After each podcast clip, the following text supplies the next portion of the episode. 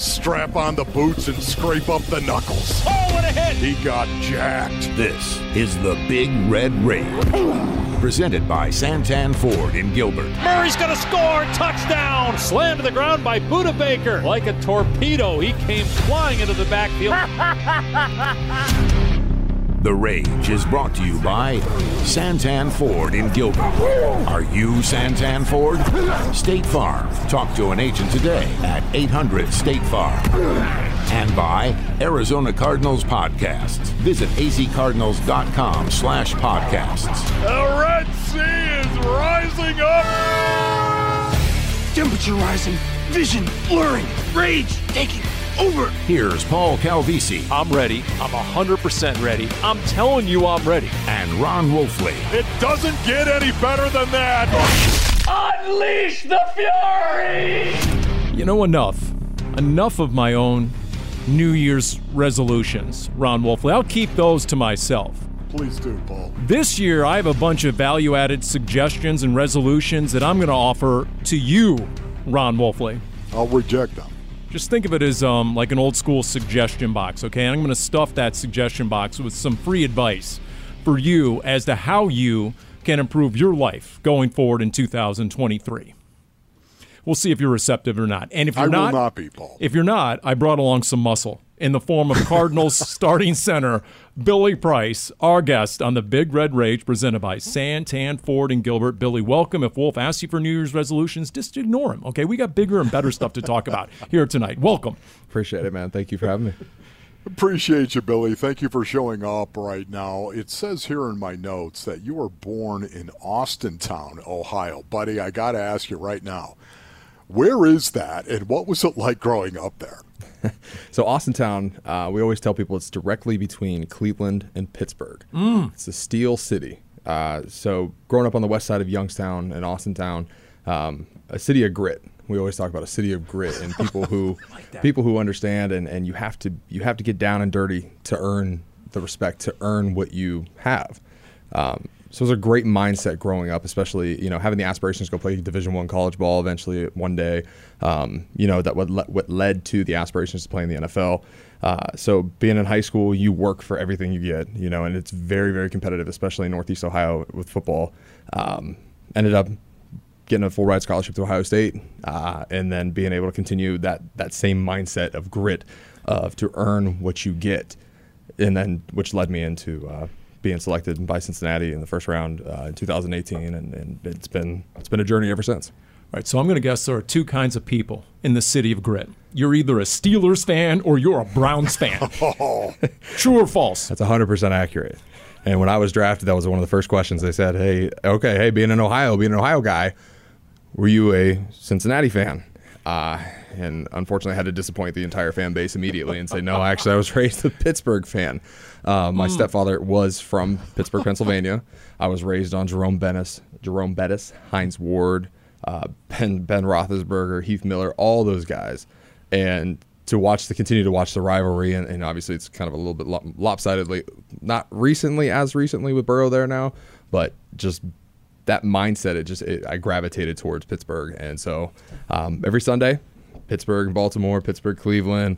You know, every now and then you catch Pittsburgh, Cincy. So it was. Uh, Started the started off on the right foot with the fan base in Cincy, but So- hey, it's it is what it is. It's where I was raised. It's you know the people I was around. So So, Billy, I got to ask you this right now. You- You're telling me that Austintown is a suburb of Youngstown, Ohio? correct on the west side, yes. On the on the west side, On even west better, the west side of Youngstown, right there.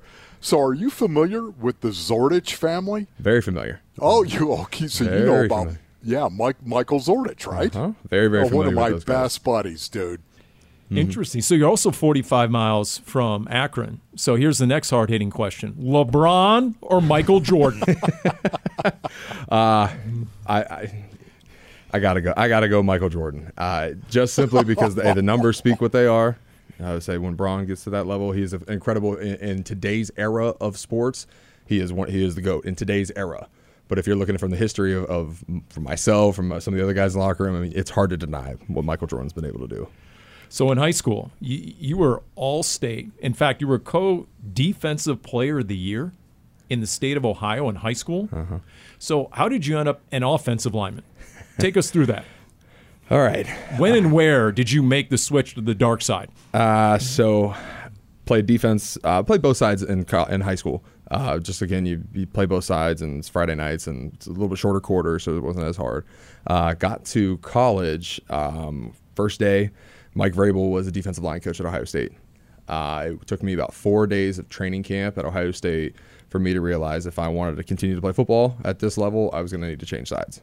Uh, I was very thankful to be recruited to play both sides, and the guy, the offensive line coach who was there at Ohio State, is Ed Warinner, who recruited me when he was at Notre Dame as the offensive line coach and said, "Hey, you know, an opportunity, would love to have you." And then he ended up uh, under Urban Meyer's staff at Ohio State, and then gave me the opportunity. I went to coach. I mean, you're an 18 year old, you're a boy. You really are a boy. I had tears in my eyes. I said, I, I just, I don't know if I'm gonna be able to do this. You know, after you're getting pancaked three, four times because it's a, it's the freshman in there Right. versus the first team offensive line who was Taylor Decker, who's with the Lions, Oh. Andrew Norwell, who's with uh, Washington now, played with the Jags, uh, uh, Jack Mewhort, who spent four years with Indy, and all those guys. And I mean, it was it was ridiculous. And Pat Elflein, who is with uh, Carolina right now. Wow. So you're against Wow. NFL offensive line your Yeah. first day there, and I said, I just, I don't know if I can do this. Um, I said I need to change sides and, you know, go from there. Urban um, allowed me to do it. and Said, hey, we're all about it. Got you into the offensive line room with, with Coach Warinner, and the rest was history. And Billy, uh, yeah, you did. You went to Ohio, Ohio State, of course, and you actually played three seasons at guard, right? Mm-hmm. Before they moved you to center. Yeah, we kind of got this little program now um, for interior guys. You end up you end up learning the offense playing guard. Um, so for me, I went left guard for two seasons, right guard for a season, then ended up at center. And Pat Elflein did the same thing. Uh, he was at left guard, went to right guard, then went to center, and ended up obviously he's doing very well for himself in the NFL. So it, it, it allows you to understand and learn the offense from a less less critical position because you're not snapping the ball. So you're it's still important. You have the pass game and in the run game and everything you're doing in there, but it's able to slow your mind down. For then when you get to center, you understand the offense as a whole. You understand formations, adjustments, and then you're accountable for snapping the ball. So it was a nice transition into it. Um, it it's a little Ohio State Ohio State interior program as we call it. So haven't seen anybody else since do it. Um, I say the kid who is in there now, he's been playing center since he's been there. So it's But man, Billy, that makes a lot of sense. Yeah, and we were able to do. I mean, having the size to be able to do it, especially at a, at a Power Five D one level, being able to you know handle you know some of your B blocks, your deuce blocks, and then being able to transition inside and still be athletic enough to go and do those things. That center requires you to being able to pull back block on some of these uh, super athletic three techniques that there are. Um, so it was it was a good transition. It was a good grooming process, especially to be to be the guy in that offense. But think about it. And Billy Price is our guest, Cardinal starting center. You moved to center as a senior and then won the Remington Award as the best center in college football. To what degree did that exceed your own expectations? you know, I had a really good, really, really, really good group of guys around me, uh, and it just it, it's nice, but try to be humble about it. But as Yeah. as you go, the, as as the team goes, you go. Okay. We were very, very good that year. Um, I can't tell you the amount of you know top round draft picks that Ohio State has been able to produce over the last six, seven years. So it's as the team goes, you go, and you get that recognition. So for So, some, Billy, there are so many interior offensive linemen that play guard and center. Um, do you have a preference? Do you have a preference in, in the NFL? Would you rather play guard than center?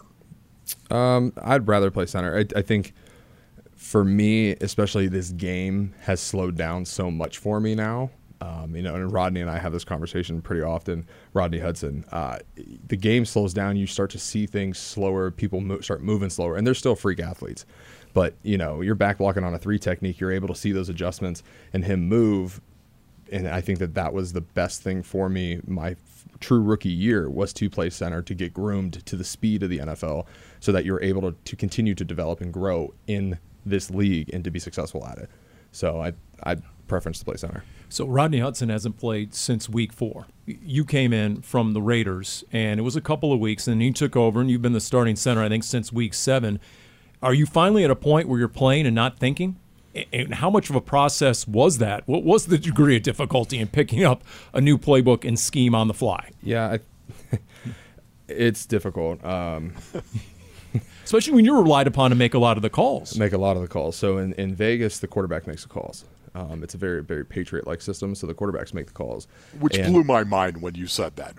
Our conversation in Mexico City, Billy, when you were saying that you weren't making the calls in Vegas, that kind of blew my mind. Yeah, I mean, but look at it. Look what Tom does in Tampa. What he Right. just did against us, and it was the same situation. And it's there. You have a growing relationship, and again, centers are able to start to see some of the adjustments, rotations, and some tendencies that you have that relationship with the quarterback. But when the offense and you've got the greatest quarterback of all time, Yep. run it. You let him run a show.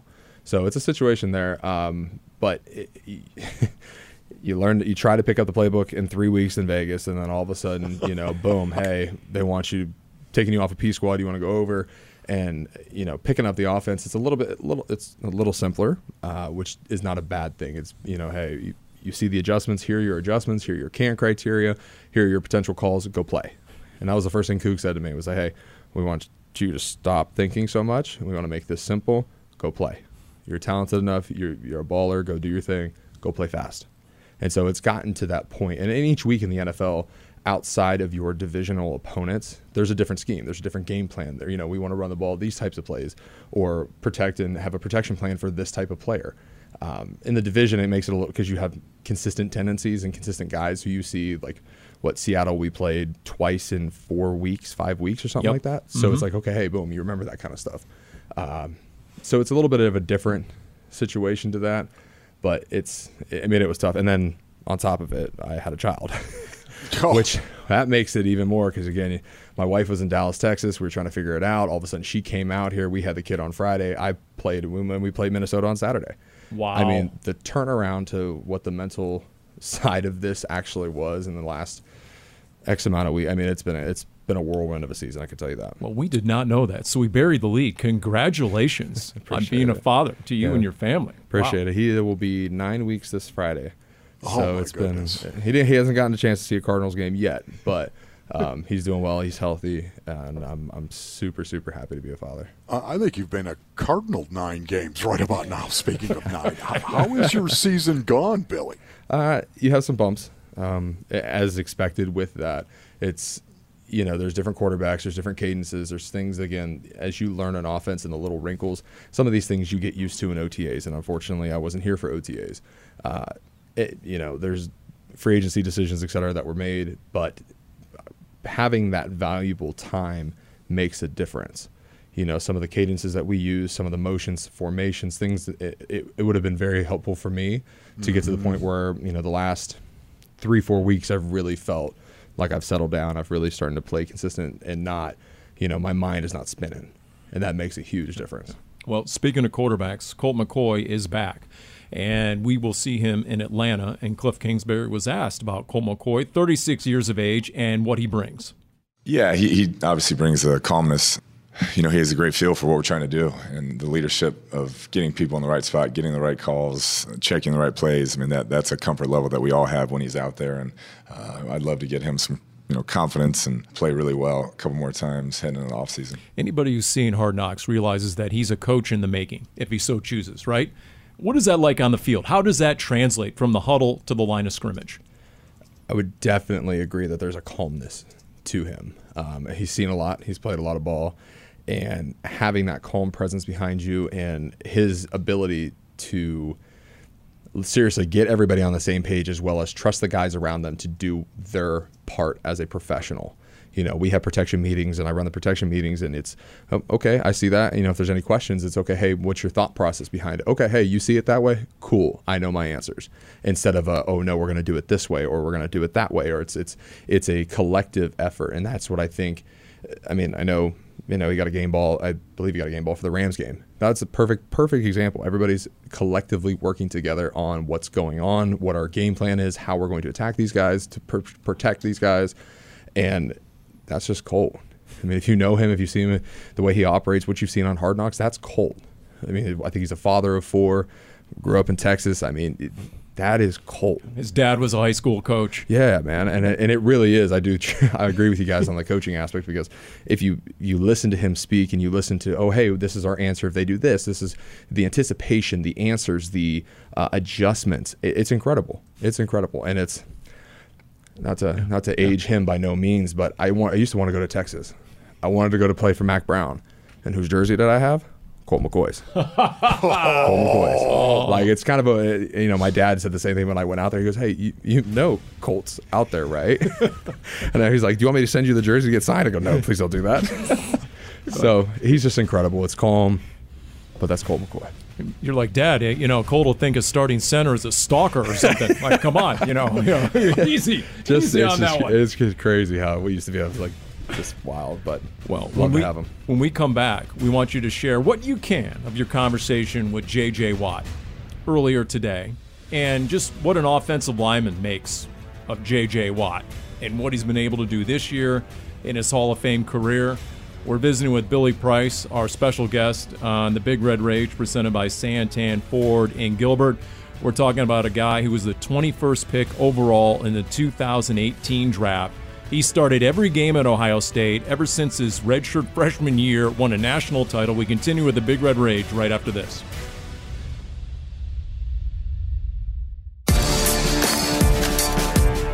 Second down and 10. Man in motion is Dortch. McSorley under center.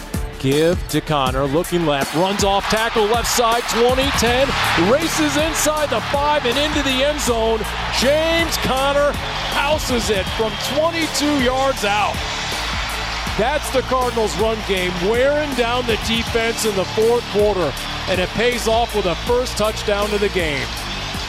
And it all started by putting the quarterback under center with 12 personnel, one back, two tight ends, run the ball, tackle zone concept. James Conner houses it. There you go.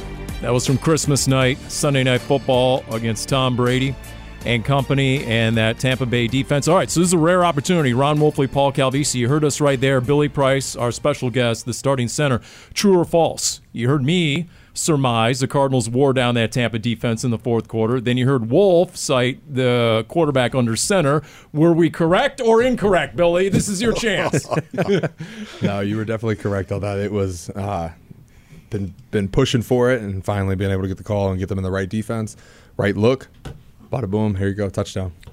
So was that Billy? Was that more of a stretch play, a zone concept than you guys have run before? You guys also run double. You run the power without the pull, so that was more of a zone concept, correct? Correct. Yes.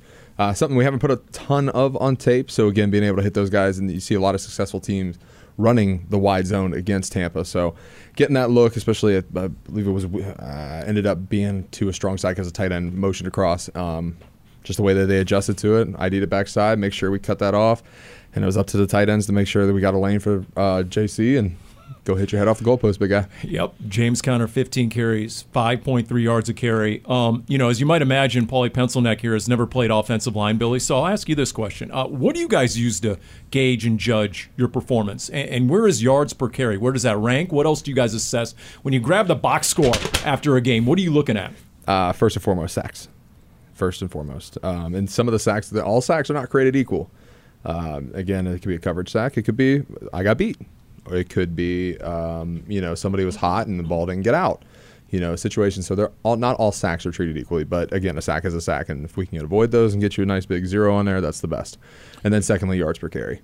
Uh, I think that that's a correlation to how successful one your how successful your run game is, and two, uh, two I put two B to that is how many carries did you end up getting? You know, I think what last week I said what what was it, 15, carries? 15 carries? for Conner. 15 carries. You know, obviously, offensive line being biased, hey, we want more, we want more. But for 5.3 a carry for on 15, you know, that's a decent night. So, um, you know, we just continue to push for it. You know, we love the duo runs. Uh, you know, the, the power without the pullers, getting JC rolling here on the wide zone that we've been we've been pushing for recently. Just haven't really got it running the game.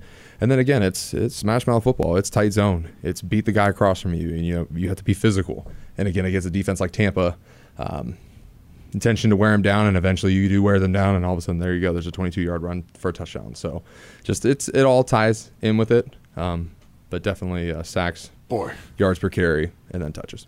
boy, Billy, just listening to you talk right there, you know what? All I can think of is Steve Heiden right now. Um, what has Steve Heiden brought to this offensive line and the mentality thereof? Uh, it's Steve was put in a tough spot. Um, anytime there is an in-season coaching adjustment, everybody's got to pick up a little bit. And I think it also has to pick up within the room itself. And I think that's a, represent, a reflection of the men and the leaders that we have in this room. Again, Rodney Hudson.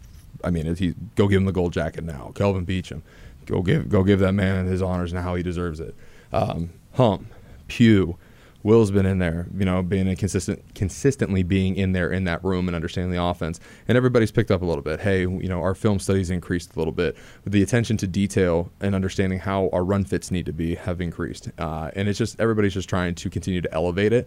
And I know one thing for sure: no matter who's in there, you know, if I'm playing guard, if I'm playing center, if Max is playing right guard or Max is playing left guard, or Will's in there, no matter who it is, we're just going to continue to keep swinging. And that's the mentality we take into it. Starting center Billy Price is our guest here on the Big Red Rage presented by Santan Ford and Gilbert. So when you're on the bench and you're getting the Gatorade, you're looking at the Jumbotron, you're seeing what J.J. Watt has been doing recently to offensive linemen. Oh, man. You tell us from a first person perspective, man, what sort of deal has he been lately? He's he's been something. He's been on in practice too.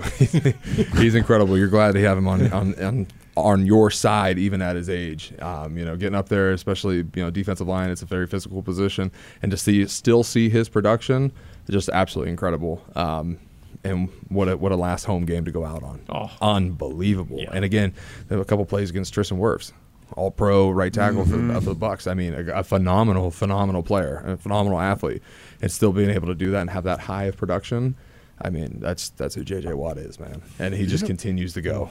You know what's amazing about it, Billy, too? Just uh, it brings me back seeing a great player like that. Uh, there are great players, of course, that not only go out and impact games on a very tangible level, but they also bring the intangibles to the field and inspire so many teammates around them. They're not even trying to, but when you're out there playing with a guy who basically is a living legend, a guy that's going to be a Hall of Famer, man, that that can fire you up as a player, can it? Absolutely. I mean, the the energy is infectious.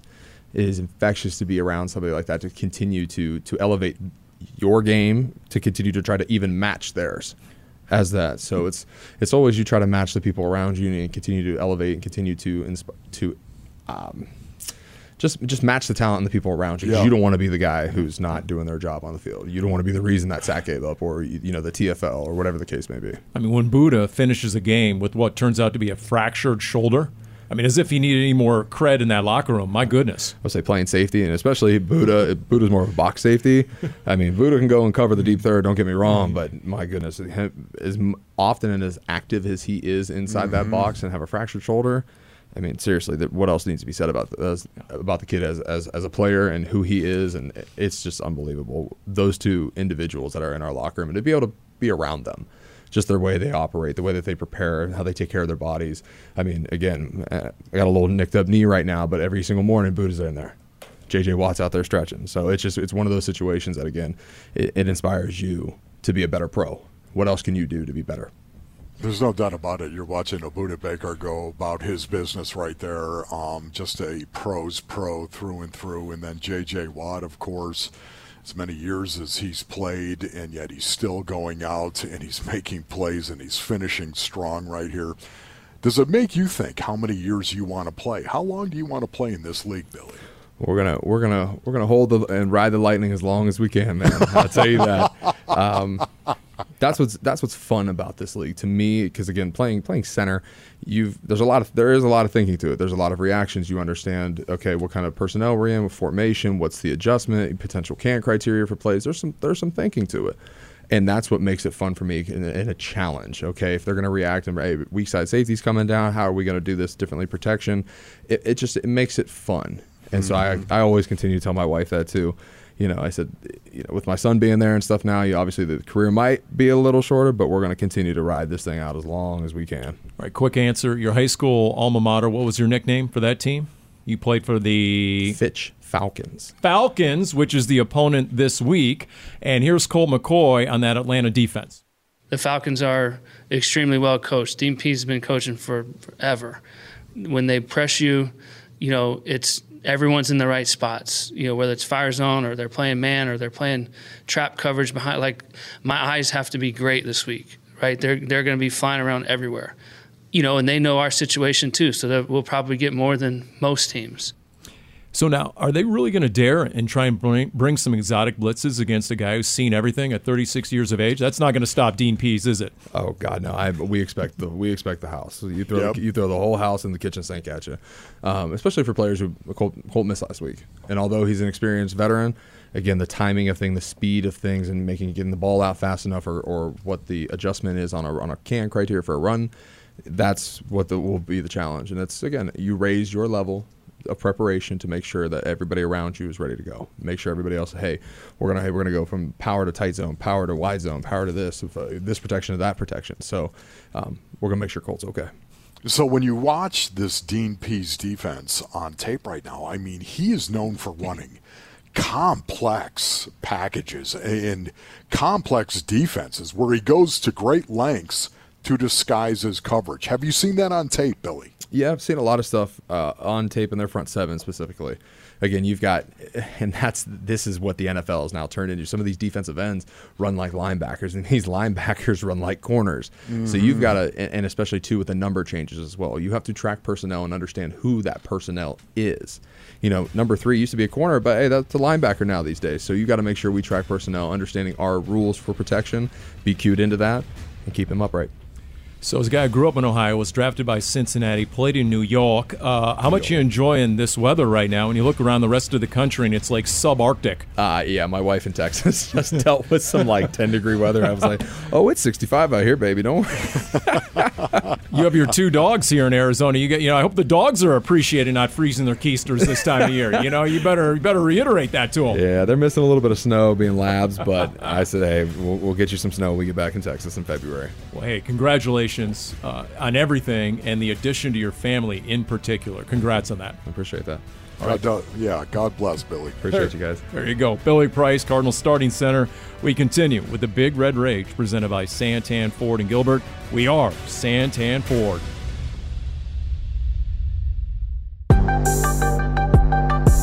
Cousins, four man rush, back to pass, hand in his face. It's J.J. Watt, and he sacks him inside the 30. That is Hall of Fame J.J. Watt. Hit and sack, absolutely mauled by J.J. Watt. That's like turning around, and all of a sudden Jaws is there, ready to swallow you up. Hit by J.J. Watt and sack, back at the 21. J.J. Watt gets home. Pressure coming, and Herbert is sacked at the 40 yard line.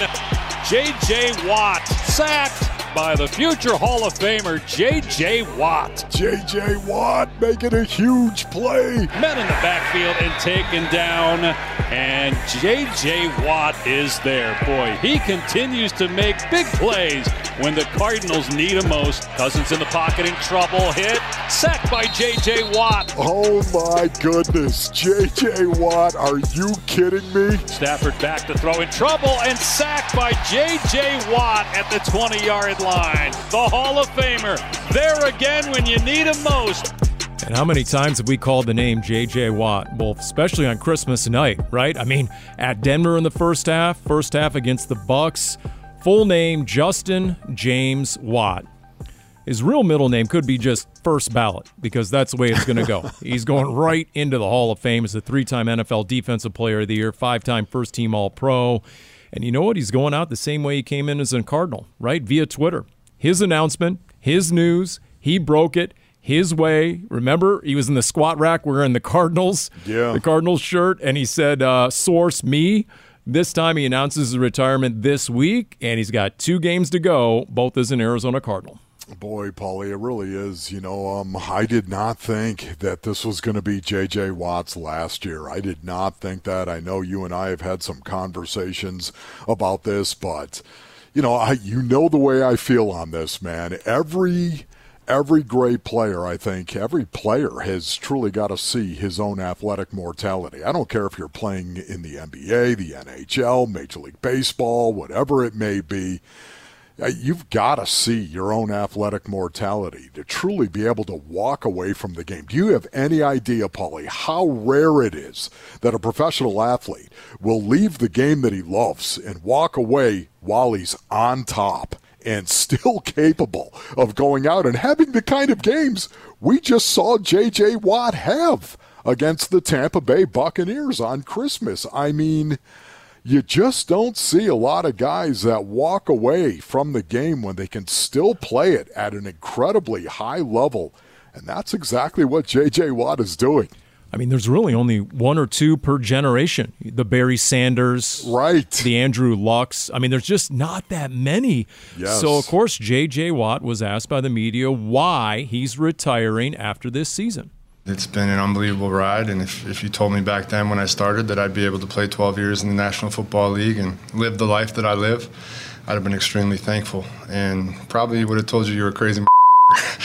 but uh, I'd much rather go out playing good football, knowing that I could still play, and knowing that hopefully people remember me playing good football, than to go out limping out and being forced out and knowing that I probably should have done it earlier. I tell you, based on the last couple of months, he's a long way from reaching that stage. And he did also cite, Wolf, the heart scare midseason where Yeah. his heart had to be shocked back into rhythm, AFib.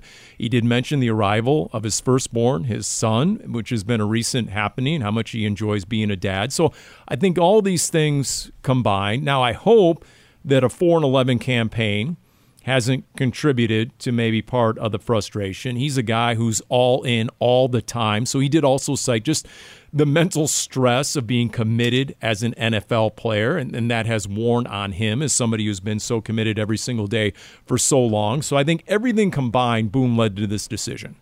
Yeah, I think you're right on that, Paulie. Yet at the same time, man, I mean, it's such a rare mentality. It really is. Um, I I know back when I was playing and I realized, Paul, oh my goodness, that was ancient. And uh, yes, you're, you're probably right. It was a long, long time ago.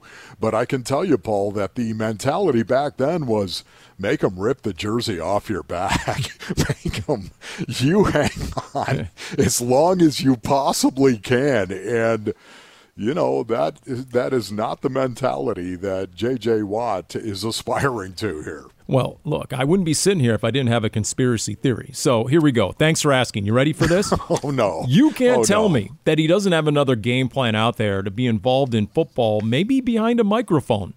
He he did some network stuff earlier this year, did he not? In the month of August, and he was very very good, as you might imagine. He's got a great personality. He's blunt. He has the credentials. He's opinionated. Uh, he's fun. I mean, all the above. So maybe, just maybe, his business agent has something lined up, uh, and he's going to be in front of a camera somewhere effective next season. We'll find out. All we know is earlier today, we had a chance to talk with DeAndre Hopkins in front of his locker. And of course, he's been a longtime teammate of J.J. Watt, both Houston and here. And yeah, he, he was like us. He was thinking J.J. had another season or two in him. We always thought JJ was going to be one of those guys that, you know, just just do it till the wheels fall off. But I'm happy that, that he he's going out the way he's going out, finishing his career. Uh, you know, with all the accolades he has, uh, on and off the field. Uh, you know, obviously championships are, are what we play for. But I think JJ, uh, you know, he won he won a championship of, of life. That's well said. That's well said. And look, Wolf, it's going to be a big void, is it not? I mean, just Yeah. his level of play in the defensive line and then the leadership, which we have seen firsthand, all access behind the scenes with hard knocks. I mean, he's elite in both regards. Yeah, Paulie, no, it really is. I, I mean, the tangible of J.J. Watt still going out and playing football at a high level, playing that three technique, playing a five technique at a high level, going out, having nine and a half sacks. Paulie, is there any doubt right now that he's going to finish with double digit sacks? Over the course of these next two games, I, I, I think that's a given right now. Um, the way that he's playing, and you can tell he's he's inspired, and yet he inspires so many guys around him, and that is the intangible that I keep talking about. It. The intangible we were talking about with Billy Price as well. Just the fact that this guy affects so many other guys around him, and I know what that's like, Paul. I know what that's like to some degree. I mean, I know that Kevin Mack, O.J. Anderson, these are names that people really don't know. But I can tell you, when you were in the huddle with Kevin Mack for the Cleveland Browns, great running back, Jerome Bettis as well, and you were O.J. Anderson, you're in the huddle with these guys, and you know that your job is to block for them. You have no idea what that would fill me with. And some of these offensive linemen as well, the way that they would come off the ball, be more intent Um, yeah, does it speak to a weakness in us? Yeah, because you should do that every play, regardless of whether Kevin Mack is running behind you or Otis Anderson is running behind you or J.J. Watt is lined up alongside you. Yet the harsh reality is that we're human beings, and J.J. Watt inspires people around him. I, I, walked up to the corner of the locker room with some of the rookie defenders. Cam Thomas was there, Myjai Sanders was there, second year guy Vic Dimukeje was there, and I just said, "Hey, you guys tell me, what do you think you took away the most from this last year or two with J.J. Watt?" And Cam Thomas said, and I think we heard some of this in Hard Knocks. You know what? Do what you do best, regardless of what the matchup is. Cater to your own game. And then both Myjai and Vic Dimukeje said, just how hard he goes all the time. There you go. They're walkthroughs. They're in meetings. Yep. He's always locked in, always improving his craft. And, and that's Yes. what those young guys get from that. By the way, you can join the season ticket priority list and select your seats before the general public. I mean, the opponents next year include the Cowboys, the Ravens, the Bengals, the Giants. Go to azcardinals.com slash priority list for more info. We continue with the Big Red Rage. Second and five now at the Atlanta 42. They're going to keep it on the ground with James. It's a flea flicker. Warner going to throw deep. Near side going for Fitz. He's in double coverage. It doesn't matter. He caught it anyway. Touchdown Cardinals. You can't stop that guy. I'm the flea flicker. Wow, what a play. Larry Fitzgerald stabs the ball out of the air. How about it out of the archives? Wolf, the 2008 wild card playoff win against rookie quarterback Matt Ryan and the Atlanta Falcons. This series, it's crazy. The last 11 meetings in this series between the AZ and the ATL, the home team has won. That's the way this has gone. Wow. So we'll see about Sunday. Two games to go in the season. Cardinals on a five game bender. Atlanta's lost four in a row. And we'll see. Look, both teams are saying the right things. Both teams appear to be playing hard. The Falcons have lost a lot of close games. Cardinals obviously went into overtime against Tom Brady and the Buccaneers, but just did zoom out these last two weeks. How much can be gained? How much should be gained by this Cardinals team that obviously is going to see a significant amount of change in the offseason? But, you know, James Conner was asked that question a couple weeks ago, and his answer was, quote, some respect. But it does go beyond that, doesn't it? I mean, you do get a chance to evaluate a lot of different players, and it's going to factor into a lot of different decisions, if nothing else. No doubt about it, Bully. You're going to get a ton of that right now. Over the course of these next two games, of course, it really is a situation. Do you want to be here? Well, if you want to be here, you know, go out and ball out, of course. Leave it onto the field. And this was something Vance Joseph was actually talking about on Hard Knocks, the last Hard Knocks that came out. He was talking about the fact, you know, we're watching guys on the backside of plays that are dogging it. Why in the world would you be dogging it? What what does that tell us about you? Well, you know it probably tells them you don't want to be here. And if that is the case, you're not going to be here next year. It's Paulie, this is this is about being a pro. These next two games is about being a pro and going about your business as a pro, which means you go out and you ball out because that's who you are. You take pride in your purpose, pride in your job, you go out and you ball out. And that's what I expect to see out of a lot of these guys. Whether you want to be here or you want to go somewhere else, man, you got to put some stuff on tape that's good. All right, because we're a full service show here, the Big Red Rage, our Jim Omohundro, fine producers, some complimentary broadcasting here. Wolf, you cited that clip. Guess what? It's ready to go. Here's Vance Joseph in the defensive meeting room. You've got two guys in Budda Baker and J.J. Watt. Their best trait is effort. The profile for NFL safety is not that. It's 5'11, 6 foot tall. It's 212 pounds. That's not that. But you can't measure his heart and his effort. I was in Houston when we drafted JJ. His effort and how he plays the game makes him JJ. That's why he's Hall of Famer. Vance Joseph, NFL Films, Hard Knocks on HBO. It's some powerful stuff right there.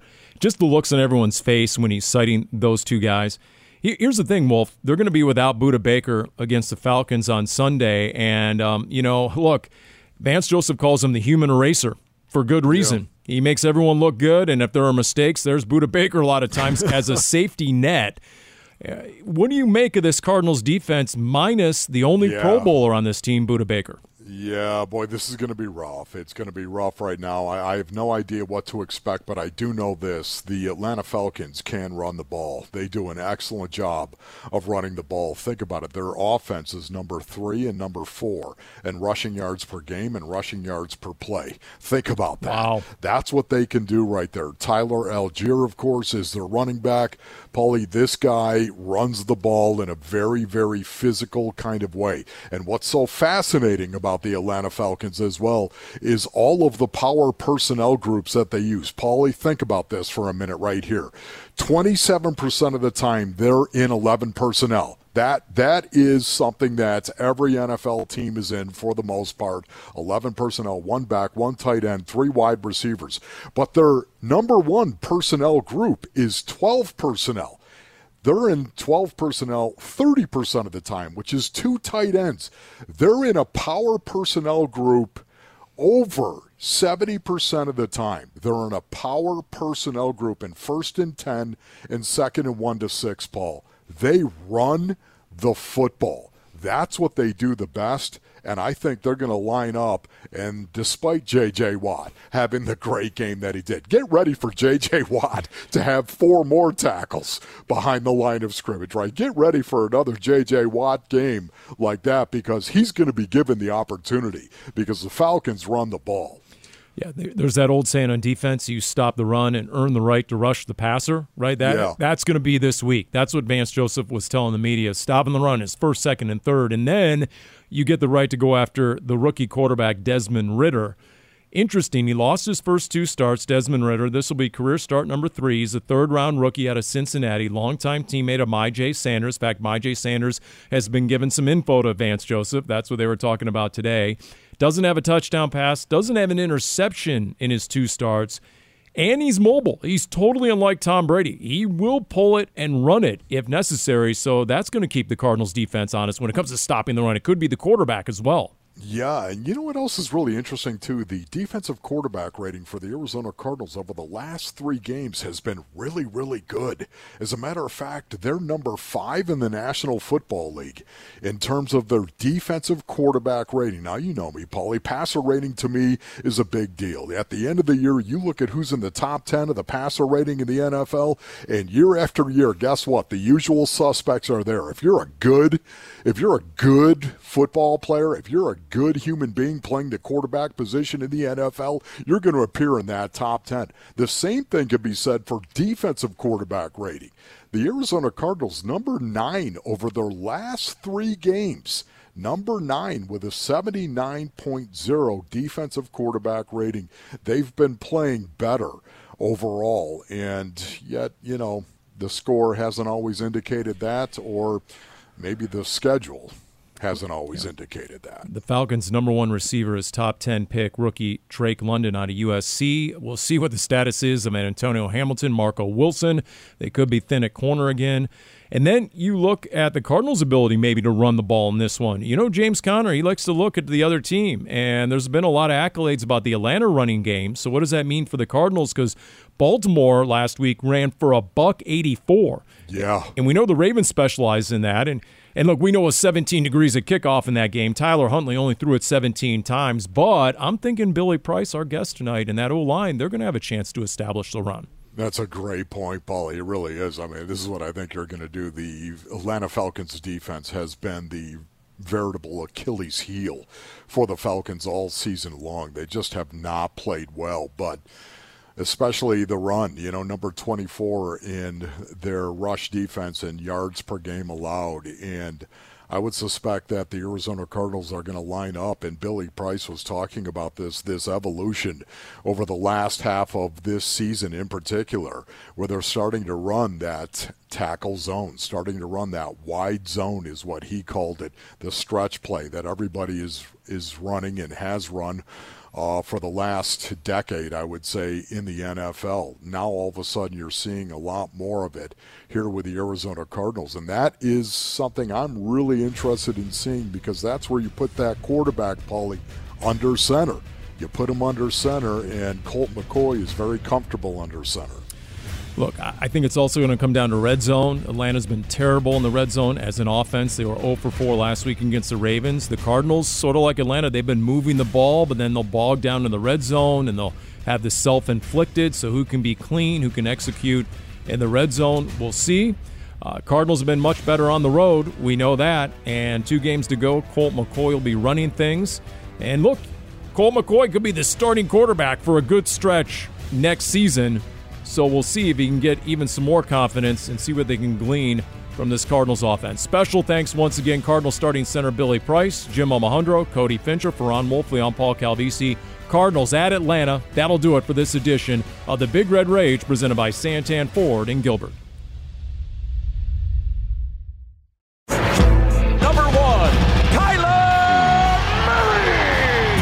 You've been listening to the Big Red Rage, presented by Santan Ford in Gilbert. Are you Santan Ford? State Farm. Talk to an agent today at 800 State Farm. And by Arizona Cardinals Podcasts. Visit azcardinals.com slash podcasts. This has been an exclusive presentation of the Arizona Cardinals Football Club.